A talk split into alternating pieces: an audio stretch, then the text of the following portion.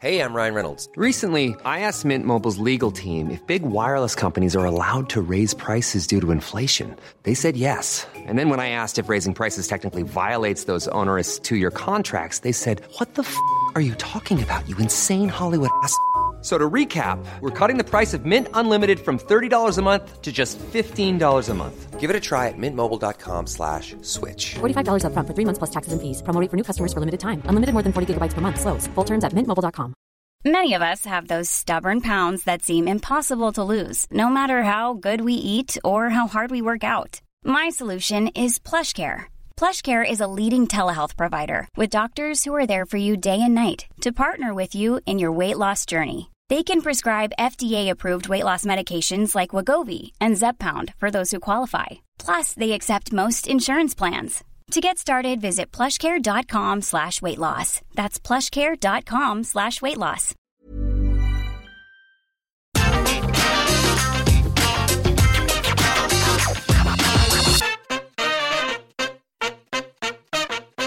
Hello and welcome to the SmackDown review. I'm Adam Wilborn from What Culture, joined by one of the Dudley boys, Michael Sidgwick from What Culture, to review everything that happened on Friday night's episode of SmackDown. But before we get into it, if you're a fan of this sort of thing, make sure you subscribe to What Culture Wrestling on either iTunes, Spotify, wherever you get your podcasts from, for daily wrestling podcasts, where we not only review SmackDown, but also Monday Night Raw, NXT 2.0, AEW, AEW Rampage, pay-per-views, premium live events. We have interviews, roundtable discussions, and a roundup of the week, complete with a bloody good quiz, of course, on Wrestle Culture. As I said, though, joined by Sidgwick to review Friday night SmackDown.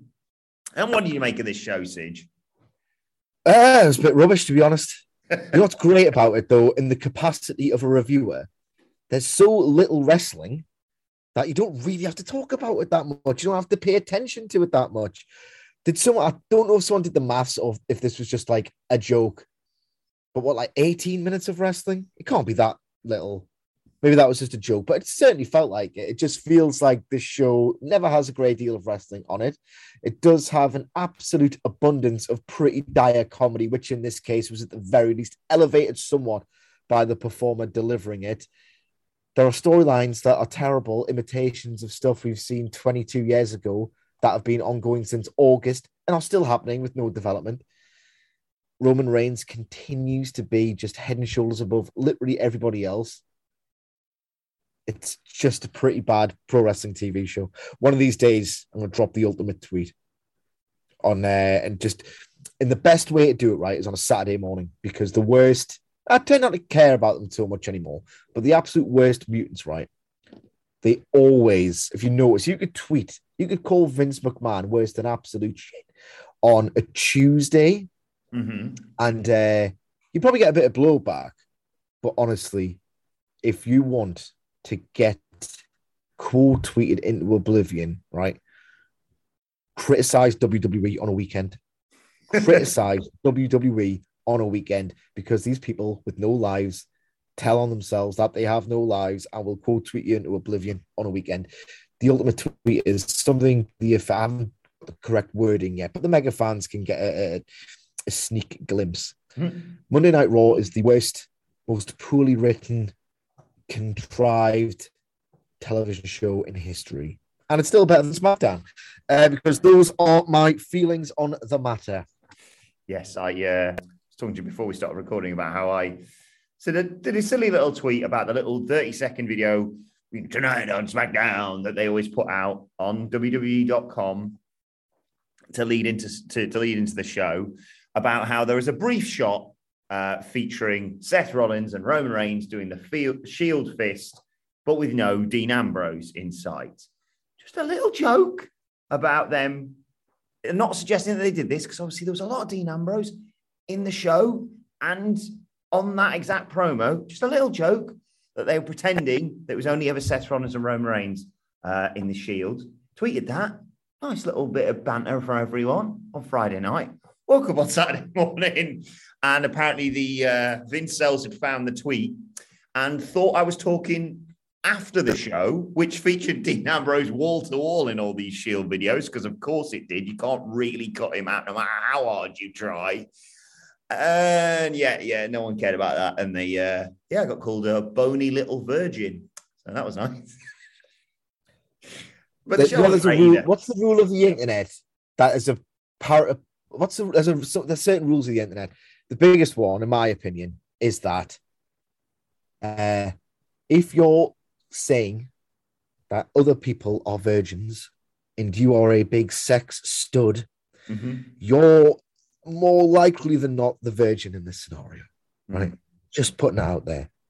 I don't think someone who defends the Fed religiously to the point where they like to hate follow certain, like they hate monitor certain accounts they don't follow mm-hmm. just to mm-hmm. defend the Fed. Like, I don't think you, I don't think you're having wild sex.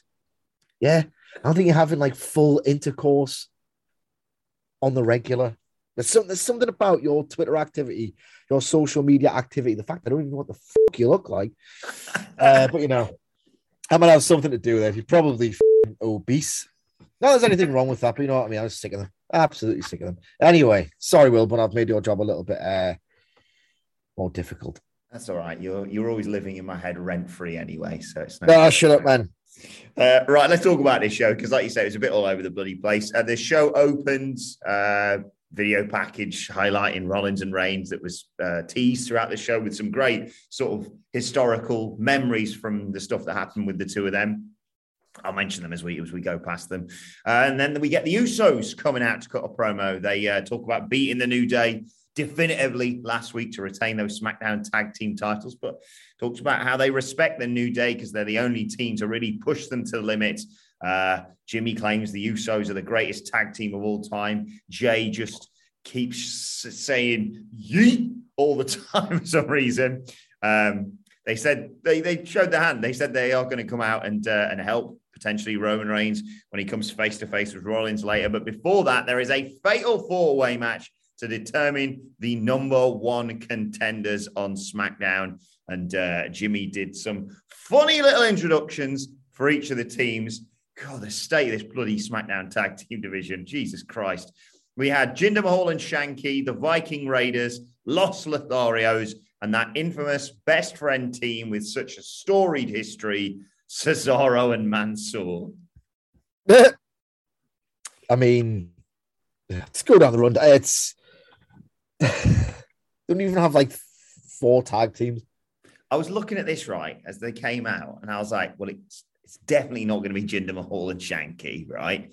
I was thinking, could be Los Lotharios, but that dynamic could be weird. Cesaro Mansoor, yeah, I suppose they could do something. And I was like, also, it's probably going to be the Viking Raiders, despite the fact that they lost in about three minutes last week on SmackDown to uh, Madcap Moss and Happy Corbin, and uh, that's that's what happened. Uh, I did like the bit with the Usos staying in the ring for all the four teams coming in, doing the usual in- instructions before they head out to do commentary, and then just out of nowhere, super kicking Ivar and Mansoor and being like, "Off you go, lads!" Uh, big brawl breaks out, takes us to co- commercial. When we come back, uh, it's Jinder Mahal and Shanky teaming up on Erik, beating him down. Uh, he eventually gets out of there, gets to Ivar, who comes in uh, and knocks both members of Los Lotharios and Mansoor and Cesaro off the apron as he's making his offense. Um, Shanky goes for a splash in the corner, uh, but he gets out of the way, and Erik does that thing where he picks up Ivar and just chucks him into Shanky. Uh, Ivar goes up top, Mahal cuts him off. They're fighting on the top rope. Cesaro jumps in, tries to help Mahal uh, hit a double superplex, and instead Erik jumps in and does a sort of double power bomb to Cesaro and Mahal, neglecting to, to mention the fact that Ivar probably took the worst of it. Yeah. Regardless, uh, Mansoor uh, is, is uh, subsequently beaten down and isolated, gets out there, gets to Cesaro, gets the hot tag, runs wild, and reminds us how bloody brilliant he is. Uh, Samoan drop to Humberto, goes to give Ivar the giant swing, gets it going, uh, but Humberto gets in to break it up, and Mahal hits the Khallas on Humberto Carrillo.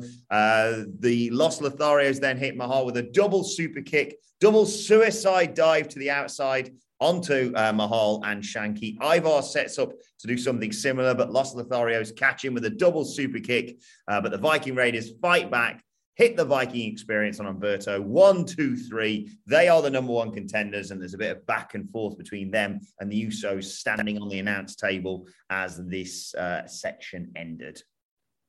Uh, yes, it's just an odd experience because it's the it's the same dissonance you get from watching almost every other WWE match. In that you're watching good to very good action in phases. Some of this match wasn't particularly good, but you know they know how to just. These are like the trained professional wrestlers, some of which Cesaro's, your Viking Raiders, like Los Lotharios have had more experience as well they their bread and butter is working multi-man tags and doing their spots and structuring them in a way that's going to pass for a good match. Mm-hmm. They can do this kind of thing in their sleep. There's various tricks they can do, like double teams and counters in a genre like this to get a pop and to work a quote unquote good match. But I just had no emotional investment in it whatsoever because, as you said, Wilborn, I'm looking at this roll call of teams and I'm thinking, like, I know for a fact this promotion doesn't care about tag team wrestling, but there have been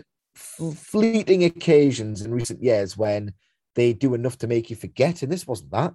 No. Like the Viking Raiders, as you pointed out, got beat by a comedy heel act within three minutes last week, and now I'm expected to take them seriously as tag team title contenders. This, like, even if they're not going to win the titles off the Usos, um, at least have the like, at least don't have the audacity to make me think that's absolutely not going to happen. Like they lost a week ago in three minutes, and now they're winning against every other team, not except the ones that they got beat off. There's no division. There's no emotional investment. There's no continuity. This is soup brained, booked by a madman stuff who yeah. can't even articulate his thoughts anymore, much less actually possess them. I think it speaks volumes that as I was watching this, and thinking, right, well, they've they've definitively put away the new day for the time being. These are your next four options, effectively. And all I could think was, God, they need a draft to bring in some more tag teams to SmackDown. I thought they've just had one. They had one a month or two ago. Jesus. But yes, like you say, the Viking Raiders aren't taking the tag don't need drafts, hmm. much less one every month. Uh, the Viking Raiders aren't taking the tag titles off the Usos, so it is what it is. But it's something to keep them busy, I suppose, for the Royal Rumble. So, so there we have it. I, I, you know, nothing against uh, Erik and Ivar. They're incredibly talented, and they should, know, they've been former tag team champions. They should have so much more uh, status, let's say, within WWE. But you can't do what you did. Like even if you just didn't do what you did last week, I'd buy them as way more of a threat, even though I know they're not taking the titles off the Usos. Like you couldn't have just had maybe have Erik or Ivar get beaten in singles action against Corbin and say, "Oh well, that's because you don't beat them at all." Well, exactly. I'm, There's no I, need to beat them at all. Beat any of the teams we've talked about here, but still, no. Uh, Viking Raiders are. What could have Wilborn, has done has actually thought about it enough in advance where you think, oh, the Viking Raiders are probably the best team we've got. They're a good interim challenger, if you like, for the Usos before they probably do, they'll probably just do a ladder match with the New Day because they've not really done that, I don't think, and that's a decent sized tag team attraction for Mania. So what they should have done was right, okay, well, if we're going to do New Day versus Usos ladder match, we've already just about done it, so we need something in the interim. The Viking Raiders are the best, most established team. Um, right, who are the other teams we've got? Uh, they can beat the other teams on a three week spree. Um, across three weeks of episodic TV. Um, hopefully they'll get over. Hopefully they'll come across as a legitimate threat because we're actually thinking. Just, just I'm only asking them to do it for three weeks because there's three teams, three weeks of a push. Win, win, win. Oh, we've won a lot. We should get a tag team title opportunity in what should be a very good match. No, they, they can't book, man. They're useless. Um, we go backstage uh, following a video of Sonya Deville interfering in Naomi's match with Charlotte Flair. Naomi storms into Deville's office, furious that once again she's interfered in her business uh, last week. She wants to know why Deville's got a problem with her. Uh, and De- Deville basically says she doesn't like Naomi's attitude. And she says, Look, I know you want to fight me, but when this jacket is on, I'm your boss. You can't touch me. Uh, remember that for later. Uh, and she says Naomi needs to get out of her office before Deville takes it even further and maybe kicks her out of the Royal Rumble match. And Naomi walks off. Adam Pearce comes in and goes, Oh, is it cold in here? And they they pump the thermostat up. This was a story long arc, Michael Sidgwick. There are people, right, um, out there who are insistent that AEW do something more like this to build towards the main event, sort of um, retain viewers throughout the night that aren't necessarily interested in certain individual matches. Hence, why the rating line goes a little bit like a peak and a trough. Who should they, they should do things like this? I'm not saying they can't do a good version of it, but this is what usually it is. It's funny if you're going to do an emulation of a sporting league, fixtures is usually the way to do it. Um, if you want to do absolute bollocks sports entertainment, it is to take is to have one of your baby faces, right?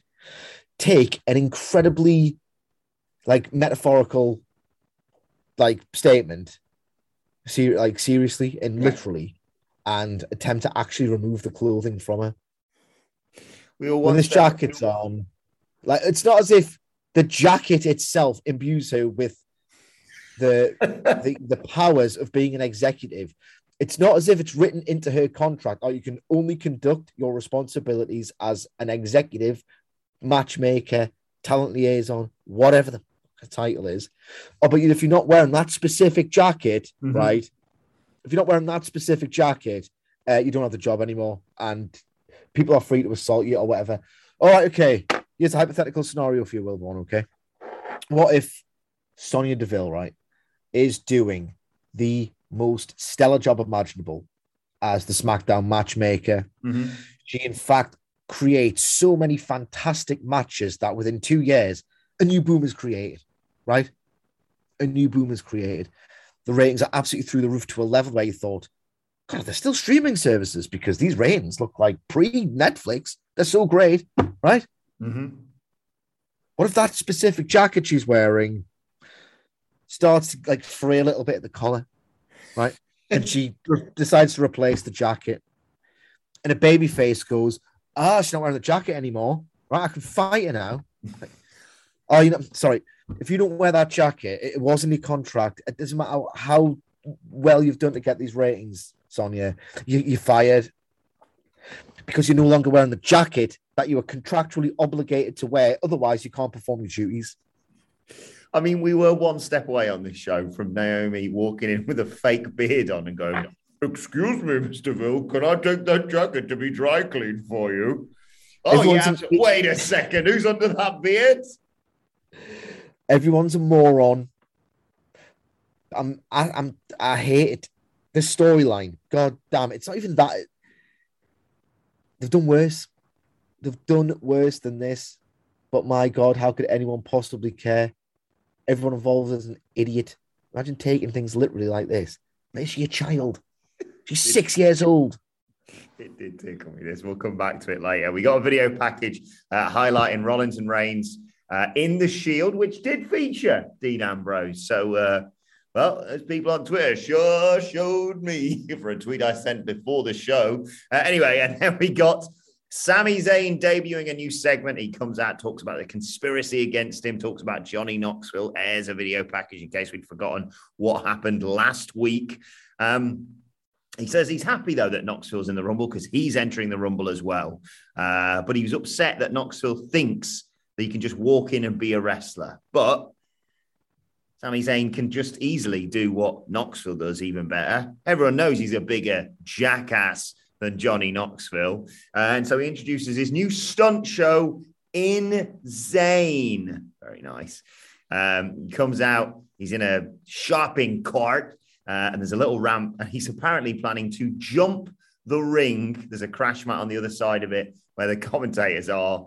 Uh, I suppose he'd have more success than Sin Cara's entrance, but still. Um, he uh, gets pushed out by two blokes and faffs about for ages. I'm going to do it. Oh, no, wait a second. Uh, Just not sure. Oh, I'm going to do it. Oh, no, wait a second. Oh, I'm not sure about this. Or is this the trolley as big as we when we used it in rehearsals? Blah, blah, blah. sets up to do it, gets runs down, well, he gets pushed down the uh, entrance ramp, but stops just before and decides, you know what, bollocks, I'm not doing it. Gets in the ring, ranting and raving, and who should jump up on the apron than Rick Boogs? That distracts Sami Zayn. Shinsuke Nakamura comes in behind Sami Zayn. He can't see him, turns around uh, into a Kinshasa, and uh, Rick Boogs picks up Zayn and press slams him uh, out of the ring onto the crash pad. I'm conflicted here, Wilborn. I'm very conflicted. If you put Corbin, right? I'm not saying Corbin's a terrible performer. I don't like his ring work necessarily. And I like this current gimmick, but he's proven to me that he's got something about him, right? But Corbin in this guise, right, is happy Corbin. Imagine they're doing the Johnny Knoxville stuff, but with Corbin and Moss instead Mm. of Zayn. Because I hate this gimmick that they're in, this happy madcap stuff, right? You take Sami Zayn out of this segment, right? And it's woeful. Mm, yeah. It is so bad. It is so removed from professional wrestling.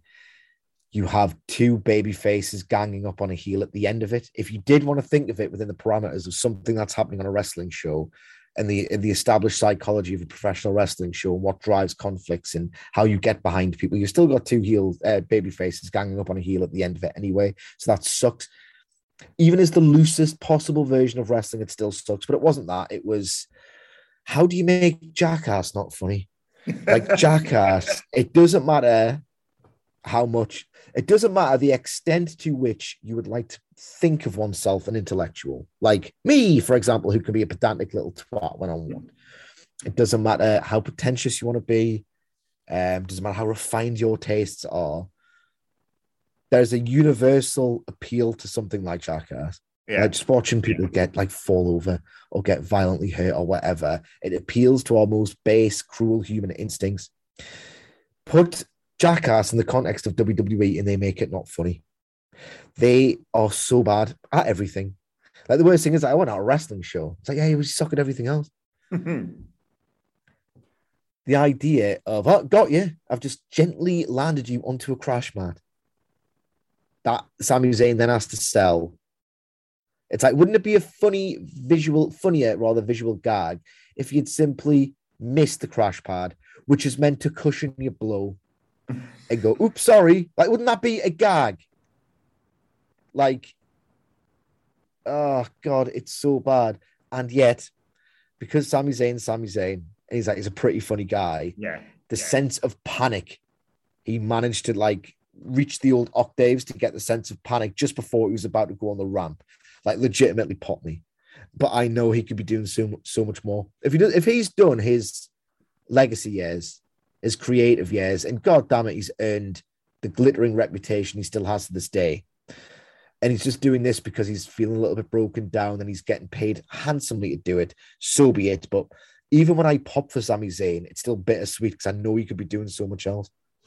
Like to take credit for this as well, akin to our booking on the SmackDown preview. We suggested that Knoxville prank him in the build to uh, the Royal Rumble. Uh, and WWE thought, now he can do one better. We'll do his own stunt show where there aren't any stunts. Uh, then we got, uh, before actually Aliyah's uh, singles in ring debut, uh, we got an interview with her. Uh, she said, Oh, don't want to be embarrassing myself in my first singles match on SmackDown. Uh, I'm facing Natalya, you know, legend. And uh, Natalya's doing this new gimmick where she's just talking about all her achievements. She says, Look, there's no shame in losing to me. I've got three records in the Guinness Book of World Records, which Aliyah no sells by saying she didn't even realize it still existed.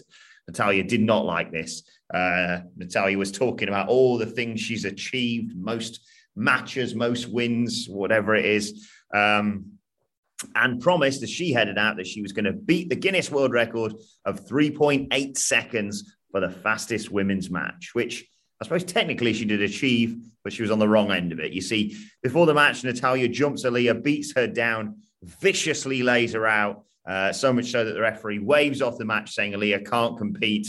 To which Aliyah pops up and goes, "No, I'm fine." And the uh, announcer has to say, "Oh, change of plan. She can compete now." Uh, bell rings. Aliyah immediately rolls up Natalya um, and uh, gets the one, two, three in 3.17 seconds, which was subsequently announced as a new world record.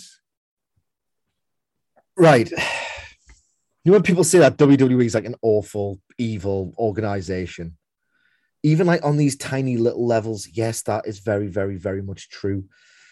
Like when you go, say you went to the first day of school, right? The first day of uh, secondary school in particular, when kids are starting to realize that it's there's a competitive element to the social order, and if you win, you can become popular, or or at the very least, you avoid being bullied.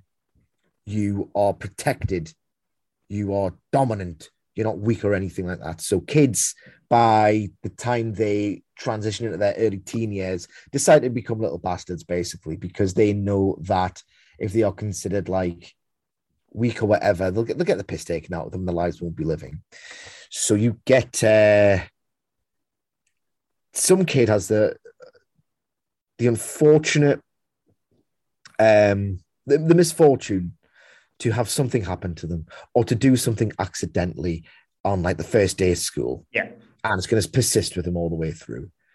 And say, for example, that they um, fall over in class, right?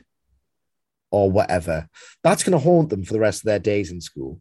They can become adults where they never repeat this story. They could go to university in a different city or college in a different town and they could get a brand new social circle and like it'll be fine because they're all grown ups. And in fact, they might let slip or like telling embarrassing stories or what happened to you at school as I fell over.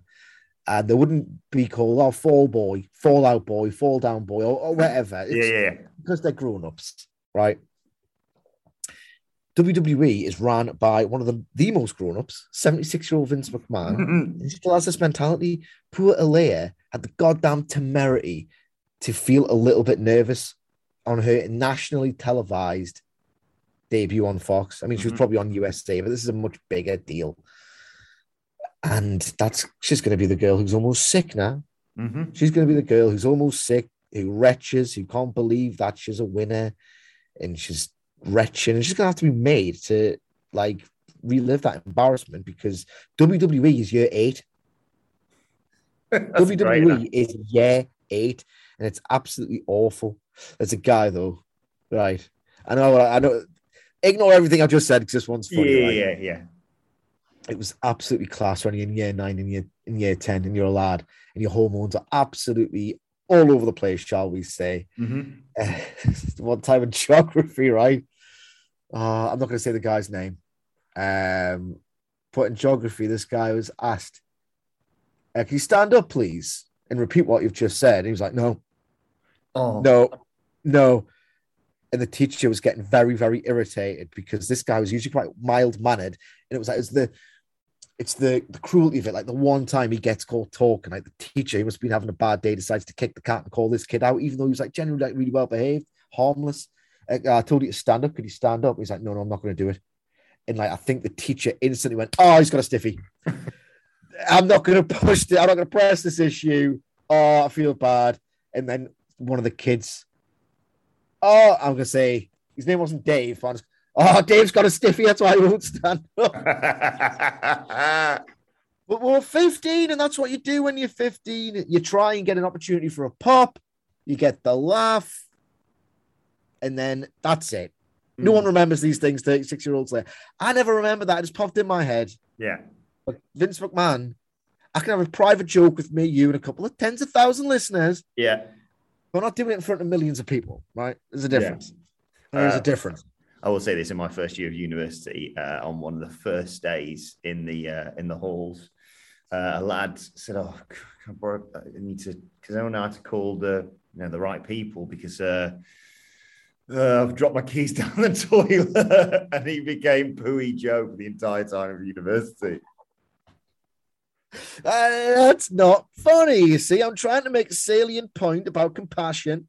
Wilborn, don't tell us that anecdote. No. You know what I will say? I will say about this as well. Um, you all know I'm not exactly the biggest fan of Natalya, but I thought, you know, fair play to her when she was doing this on social media and saying like her assistants writing tweets for her and about how successful and, uh, you know, like you say, you're the most influential of the uh, performers. You know, she may not have titles around her waist now, but look at all the things that she's done within the company. And I thought, I'm not, you know, hugely into this, but you know, there's legs for a sort of mini feud on this where you know, she goes around and, you know, teaches a few youngsters a lesson, and then someone gets over. Maybe it, was going to be Aliyah, by finally defeating her. And it's so WWE to be like, yeah, what about that? But all condensed down into like a five minute segment. Cool. So we're not going to yeah. let this one play out. It's just straight away. Yeah. Oh, I'm, I'm amazing. I'm a record breaker. Psych rolled up in three seconds. See you later. Doesn't do anything for anyone, but doesn't do anything for anyone. This Natalya, like it's the wrong kind of record. I'm the longest serving. That means you've been around forever, and people are sick of it. Like and they're gonna they're gonna be like, hey, Aliyah record breaker. What? So her special power is roll up. Is that what we're? That girl is going to be sick all the time. She broke a record. That's crazy. You should cheer for that girl who's going to be sick all the time. Ryan Reynolds here from Mint Mobile. With the price of just about everything going up during inflation, we thought we'd bring our prices down. So to help us, we brought in a reverse auctioneer, which is apparently a thing. Mint Mobile unlimited premium wireless. Ready to get 30, 30, bit to get 30, bit to get 20, 20, 20, bit to get 20, 20, bit to get 15, 15, 15, 15 just 15 bucks a month. So, Give it a try at mintmobile.com/switch. slash $45 up front for 3 months plus taxes and fees. Promo rate for new customers for limited time. Unlimited more than 40 gigabytes per month slows. Full terms at mintmobile.com. Ever catch yourself eating the same flavorless dinner 3 days in a row, dreaming of something better? Well, HelloFresh is your guilt-free dream come true, baby. It's me, Gigi Palmer. Let's wake up those taste buds with hot, juicy pecan-crusted chicken or garlic butter shrimp scampi. Mm. Hello Fresh. Stop dreaming of all the delicious possibilities and dig in at HelloFresh.com. Let's get this dinner party started.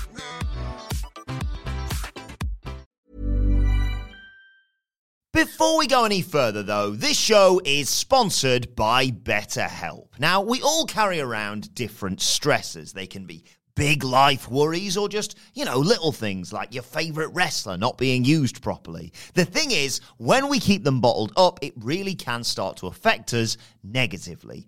Therapy is a safe space to get things off your chest and to figure out how to work through whatever is weighing you down. It is really helpful too for learning positive coping skills and how to set boundary. Therapy basically empowers you to be the best version of yourself. So why not give BetterHelp a try. It's entirely online, designed to be convenient, flexible, and best of all, suited to your schedule.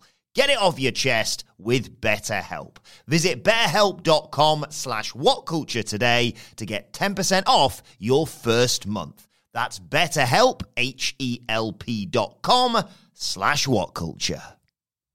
Right, we go backstage uh, because Sonya Deville and Adam Pearce mightily impressed by the performance of Aliyah. But oh, tell you what, Sige, it is boiling in their office. We, maybe, maybe we'll, we'll follow that up uh, a little bit later on in the show. Only the listeners can see your face now.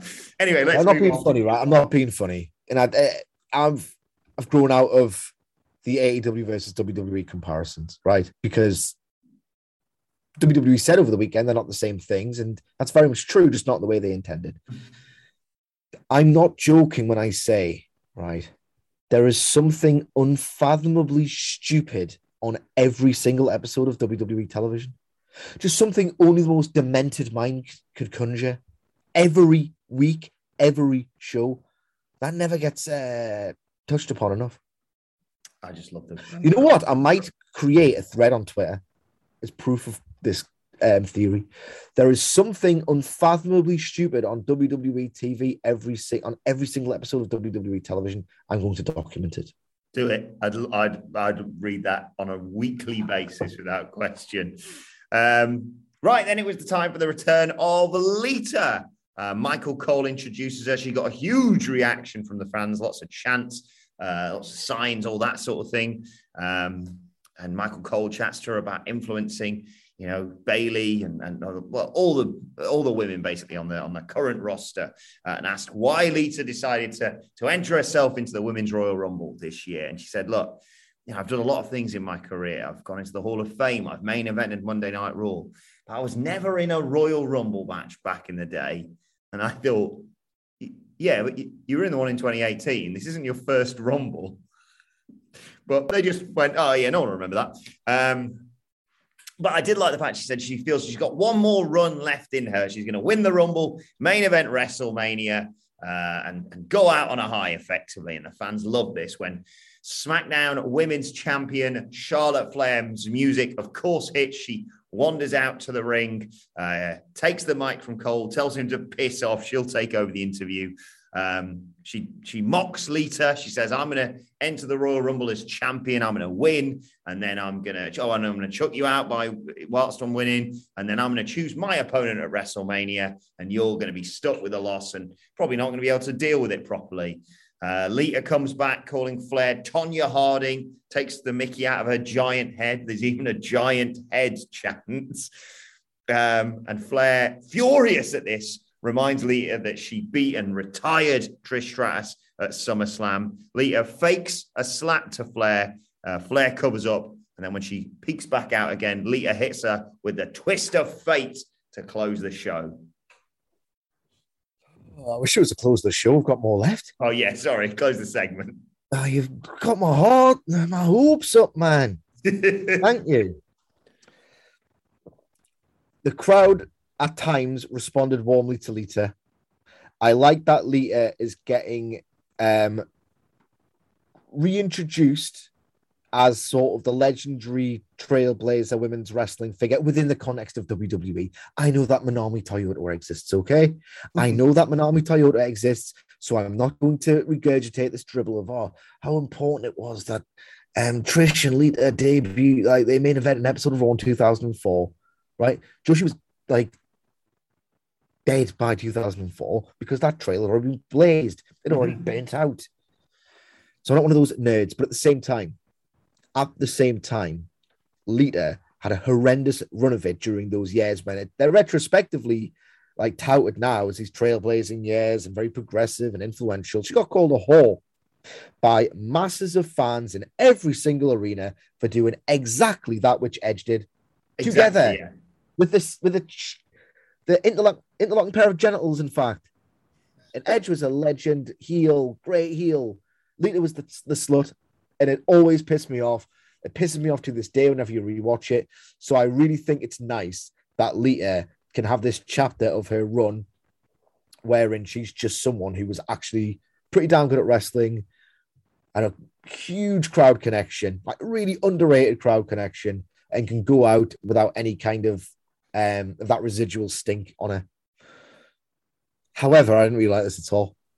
I thought the giant head pattern was woeful. Yep. I thought it was beneath the gravity of a big intergenerational clash like this. They should be talking about their respective legacies, cherry picking, of course, mm-hmm. their respective legacies, putting them against each other. Kind of basic stuff that doesn't involve um, terrible patter and schoolyard insults. And I tell you one thing I did like about um, this segment, not for the correct reasons, mind you. I laughed out loud at Charlotte's bump. What an absolutely terrible bump. Just commit. She looked like she was doing the worm. It's like you're bumping for your upcoming opponent's finisher. Just take the goddamn bump and don't look like you're doing the worm and making me laugh in the process. yeah, I, I mean, I didn't like this segment, like you say, for, for all the reasons listed there. But I did look at it and think, yeah, I'd be all right with this being a WrestleMania match. I'm, I'm not suggesting necessarily Lita needs to win the Women's Royal Rumble to get it. I'd still think, you know, maybe a, a Bianca Belair or a Rhea Ripley would be more deserving of that sort of thing. But crap patter aside, like you said, great reaction for Lita, uh, an intriguing matchup, history, like you say, with with Charlotte and, and Lita, and you know, past and present, and you know, the legacy of that WrestleMania as well, of course. Yeah, really excited about the potential this has, but yeah, no more giant head patter for me. And I just didn't. It got a chant now. It got a chant. We're in for it now. I was genuinely shocked that it got such an instantaneous chant as well. Like normally they have to be like, "Come on, everyone, giant head, giant." I, I know, but they are a bunch of seals, aren't they? a lot of them, not all of them. But the ones who listen to this aren't. But you know, some of them are. Some of them are. Uh, I really enjoyed actually what came next. Um, before it, we got a recap of the 12 Days of Christmas street fight and then Ricochet breaking Ridge Holland's nose at day one. Uh, and then Sheamus, before he walks out, um, points out, Oh, what's wrong with this picture? I've not got my protege Ridge Holland with me, but doesn't matter because I'm going to go out there and break Ricochet's nose for him. I'm going to get some revenge tonight. And we got Ricochet versus Sheamus. Uh, Ricochet in a little inset promo said, "Look, you know, I do extraordinary things, and uh, I'm going to break Sheamus's nose as well tonight, quite possibly." Um, but unsurprisingly, in the old Sidgwick uh, regular quote book, two people who've been given god awful storylines over the past few years. Two people who, if you just leave them to it and just go, right, lads, go out there, 10 minutes, Sheamus, you're going over, can produce magic. Sheamus and Ricochet work great together here because um, it's horrible bastard, hard hitting Sheamus versus incredibly talented, agile, athletic, gravity defying Ricochet. There's your match. Simple. Give them their time. Let them do stuff like this. Ricochet sends Sheamus out to the floor, dives onto him, uh, but Sheamus trips Ricochet on the apron to regain control, uh, and then gets him with his head and neck underneath the ring and does that sort of slingshot into the horrible metal underneath. Always think that looks like it absolutely sucks no matter what you do to try and protect yourself. Uh, Ricochet fights back after the break, springboard crossbody off the second rope. Uh, Sheamus misses a brogue kick, ends up on the apron, and then Ricochet hangs him up on the second rope and hits a lionsault to his back for a nice two count. Ricochet goes for the 450. Sheamus gets out of the way, but Ricochet lands, lands on his feet, but then runs straight into a beautiful tilt-a-whirl backbreaker uh, from Sheamus. He goes for white noise off the top rope. Ricochet breaks out of it, uh, goes out to the apron, flips back and hits a sunset flip flower, flower bomb, sunset flip power bomb for a nice near fall. Uh, and then as they are battling back and forth between the two of them. Ricochet goes to that handspring knee thing off the ropes and just flips around straight into a beautiful brogue kick for the Sheamus victory. I really enjoyed this, like I said. Yeah, I really enjoyed this. If you like turn your brain off and just enjoy 10 minutes of an exhibition, which hmm. essentially is what this was. Yes, very, very good. Uh, there's no real emotional investment in it. If you emotionally invest in Ricochet, you're a moron. But in terms of the action, like, this is really well worked. They've had probably their best match because they've had some pretty bang average kickoff matches earlier last year when he was doing the um, hat and the dancing, absolute bobbins. Um, let's explore the dynamic that you've um, laid out there nicely. Uh, nicely. One of my favorite things in goddamn wrestling, and it shouldn't be hard. I mean, it is actually hard because what you're doing is asking for incredible execution of physically almost impossible things to pull off. But you know, when that happens, it's great. I'm going to put it over. There's an aerial that Ricochet. I'm not the best with like move name guy. No. I can't do it. I'm not Excalibur. he does some kind of mad aerial to the outside, right? And he just hits it so clean. He looks like he's literally collided into Sheamus because it looks like it's an attack. And Sheamus trusts Ricochet far more than creative do because he barely even lifts up his arms. He's like, that guy's going to nail me because his timing is phenomenal. And all I have to do is just bump a bit, even though I'm going to get forced to the mat. That was beautiful. Like, if you put these two in an actual captivating program, you can add at least a star and a half to something like this because it would mean something. It would get the requisite reactions. I'll tell you another reason why this is great. Uh, Ricochet kind of annoyed me like during strict full original lockdown because he was out there like at Florida restaurants, just like going, Hey, look at me, I'm out. Is that good? Because I'm not. I'm a bit, probably a little bit more, uh, you know, not as reckless as you are. His patter tends to be lame, does Ricochet's. Right. Here's a recent tweet of his. You ready for this? Go on. So apparently there was there must have been he's either making this up or there was some kind of Twitter game or whatever. This is a Ricochet. So your nickname is what most people call you by. So my nickname should be best match on the show, Ricochet. Does he not know what a nickname is? Can you not? Does he not know how punchlines function? Do you not know how ridiculous that sounds? There are better ways of putting yourself over. Oh, you're right, best match on the show. Yeah, yeah. "Oh, what are you doing uh, later tonight? Best match on the show." like Rick is probably his nickname. Yeah, Rick. Here's how it works, right? You'd Trev. say- You'd say, yeah, Trev. You'd say, "What are you doing after the show?" Pooey Joe. That's our nickname. right. All right, best match on the show. What a what a what an idiot. And yet, and yet, when he does these spectacular things, I'm thinking, "Oh, you're great. I'm going to get behind you." He is- Especially when you've got a bruiser in the opposite corner. Yeah, he- I mean, I, I really enjoyed his what four minute match I think he had with Drew McIntyre on SmackDown a month or so ago. Uh, time has no meaning. It might have been a lot slightly longer than that, but I love that, and uh, I'm worried slightly that Ricochet is developing into a modern day Dolph Ziggler as a result of what we're talking about here. But I'll take that That's- rather than should be talking about in the present tense. It's, Yeah. That's the past tense, brother. At least, at least Ziggler got a moment in the sun. Yeah, I was going to say it's better than why not me beating Ro- beating Brock Lesnar.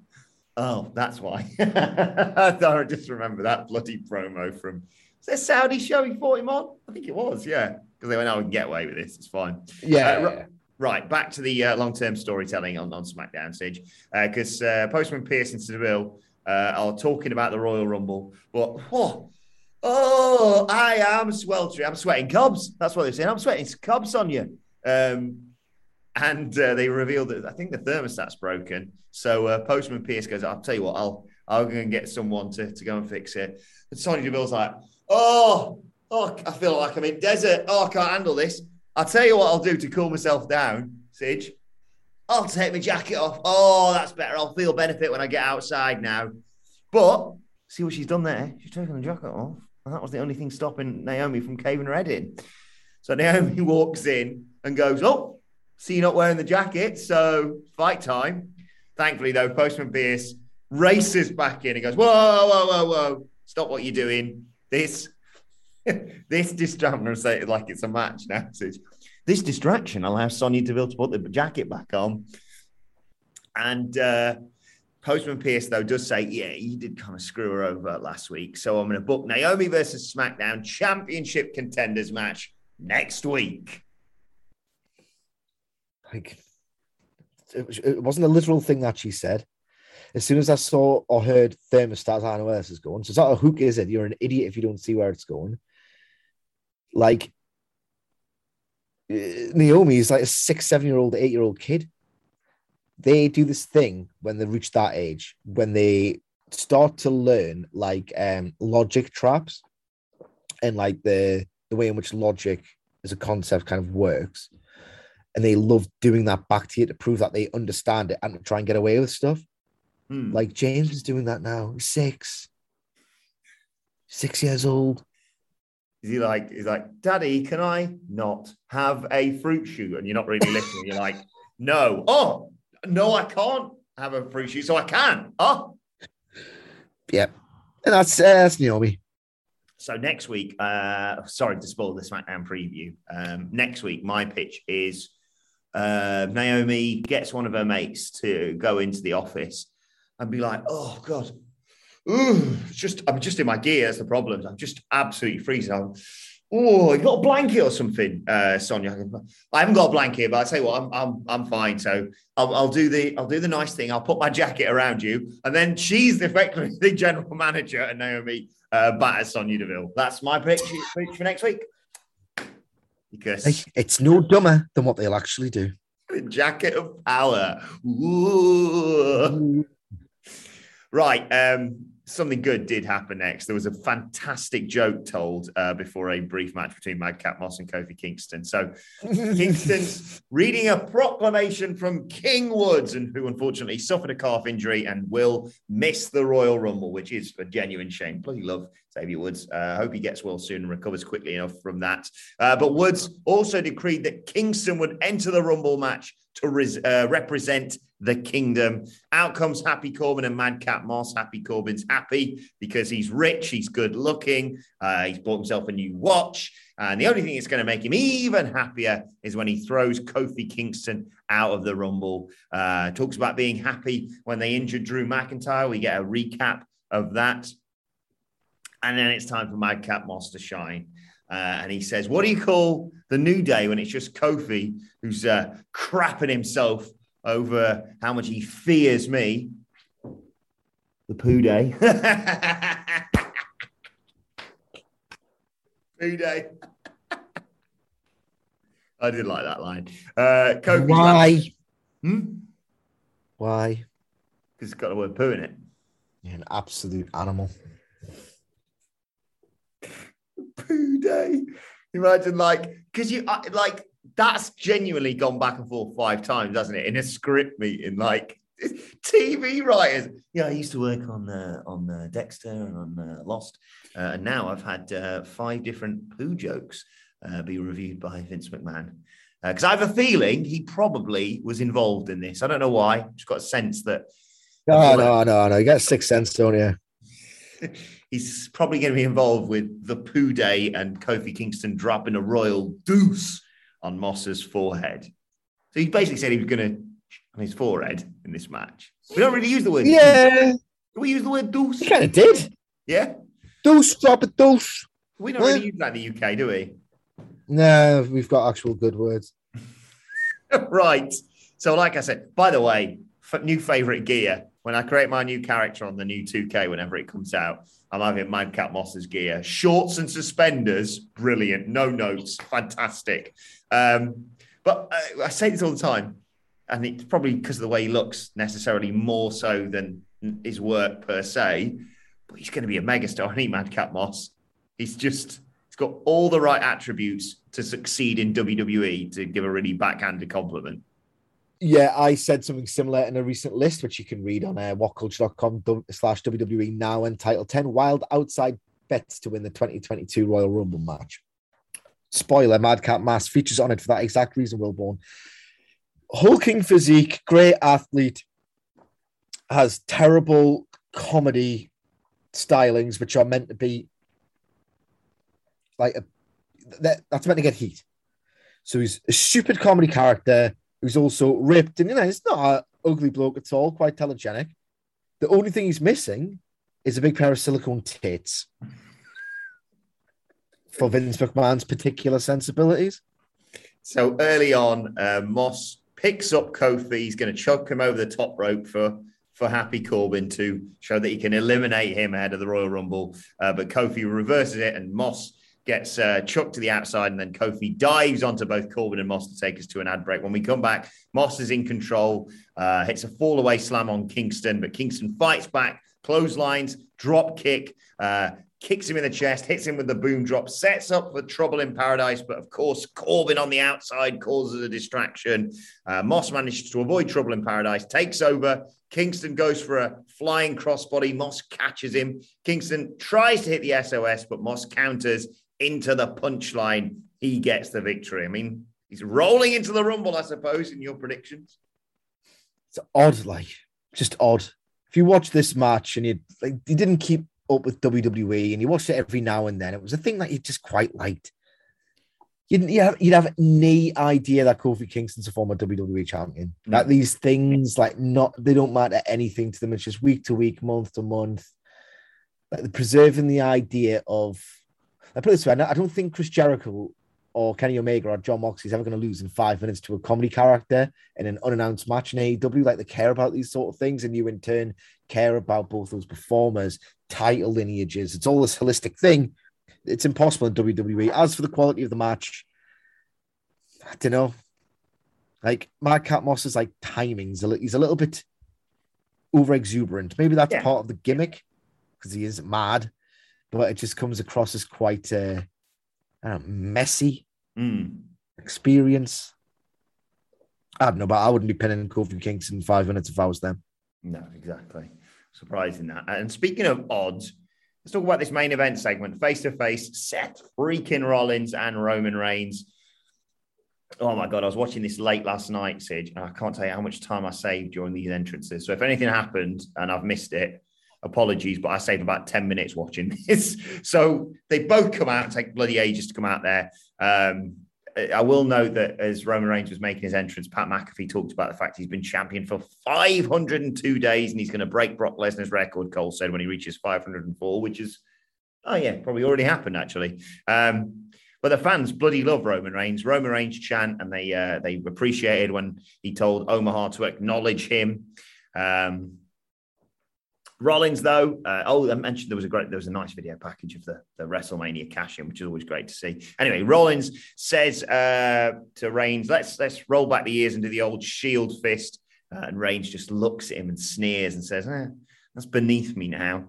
Uh, and Rollins gets under his skin by talking about their track records when they faced each other. Rollins has beaten Reigns at every time that they fought. Uh, but Reigns says, Yeah, that was in the past. I'm in God mode now. I'm the greatest of all time.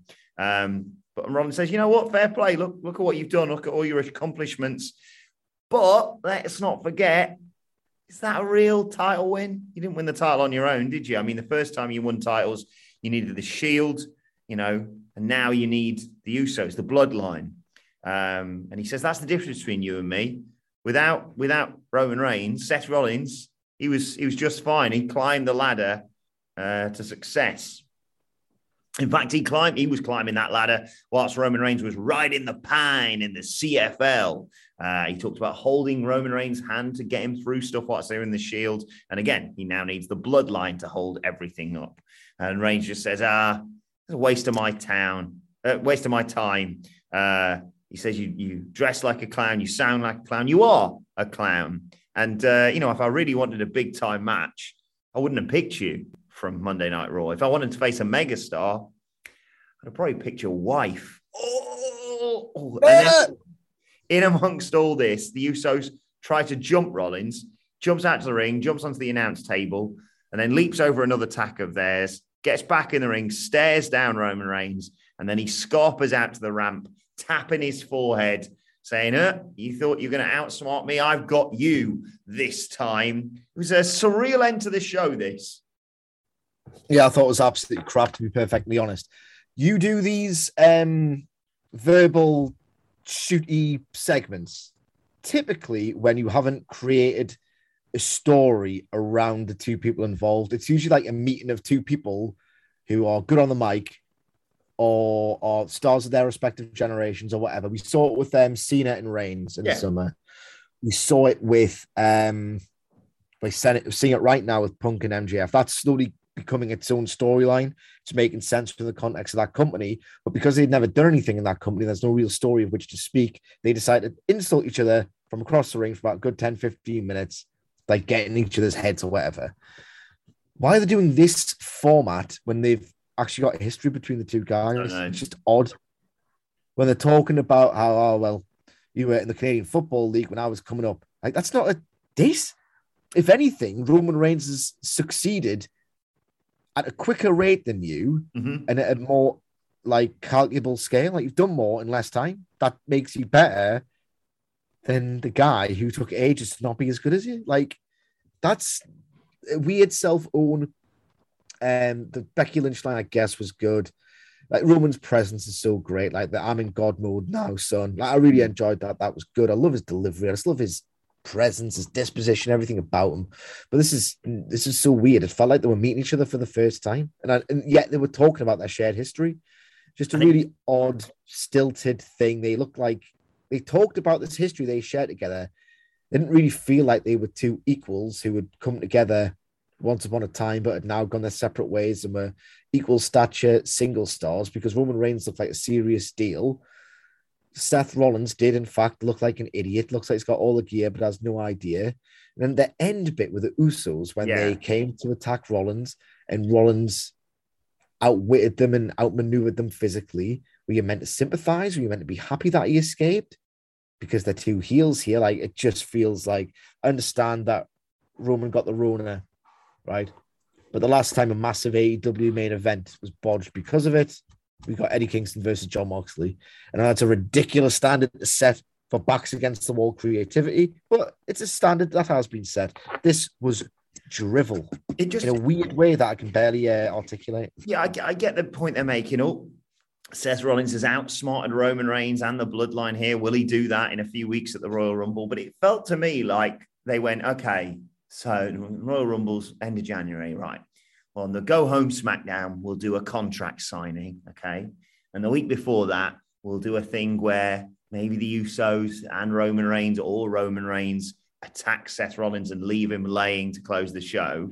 And then they went, oh crap, we've got another week on the docket here. Uh, have him just outsmart him and walk out of the arena, and that's the end. It was just such a re- weird, flat ending to the show. I thought.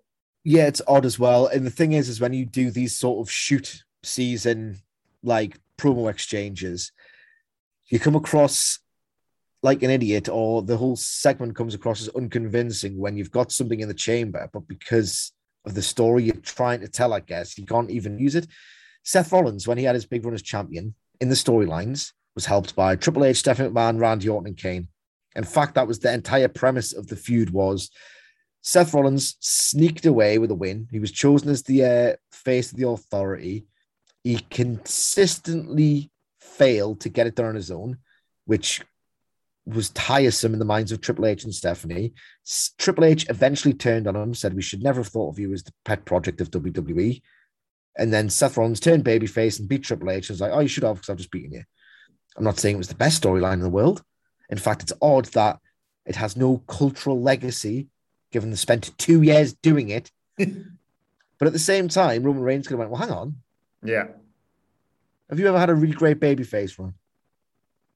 Where you've not relied on like help? No. They should did it mention expressly that Seth Rollins beat Brock Lesnar all by himself at SummerSlam 2019? I don't think so. They should have. Mm. Just it, it, felt like there wasn't a main event basically on this week's show. Uh, it you know it, it felt main event worthy to have the two of them in the ring, but in terms of a closing end to the show, yeah, just surreal um, that they were like. Yeah, One guy felt like they belonged in the main event. Hmm. The other guy, I'm sorry, did not. Yeah, fair. Uh, right. Well, let us know your thoughts on Friday Night SmackDown on Twitter at What Culture WWE. Watch, they can follow both of us. You can follow Michael Sidgwick at M Sidgwick Follow me at Adam Wilborn. Follow us all at What Culture WWE. As I said, make sure you subscribe to What Culture Wrestling wherever you get your podcast from. For daily wrestling podcast, got the Rampage review to come and the Monday Night Raw preview later on today as well. But for now, this has been the SmackDown review. My thanks to Michael Sidgwick. Thank you for joining us, and we will see you soon. Ever catch yourself eating the same flavorless dinner three days in a row? Dreaming of something better? Well. HelloFresh is your guilt free dream come true, baby. It's me, Keke Palmer. Let's wake up those taste buds with hot, juicy pecan crusted chicken or garlic butter shrimp scampi. Mm. Hello Fresh. Stop dreaming of all the delicious possibilities and dig in at HelloFresh.com. Let's get this dinner party started. Even when we're on a budget, we still deserve nice things. Quince is a place to scoop up stunning high end goods for 50 to 80% less than similar brands.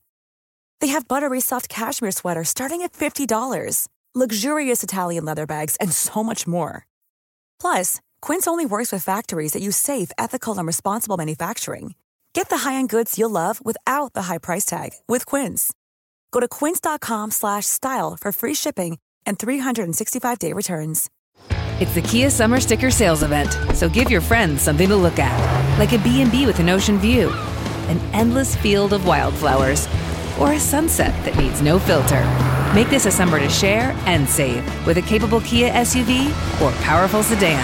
See your local Kia dealer or visit kia.com to learn more.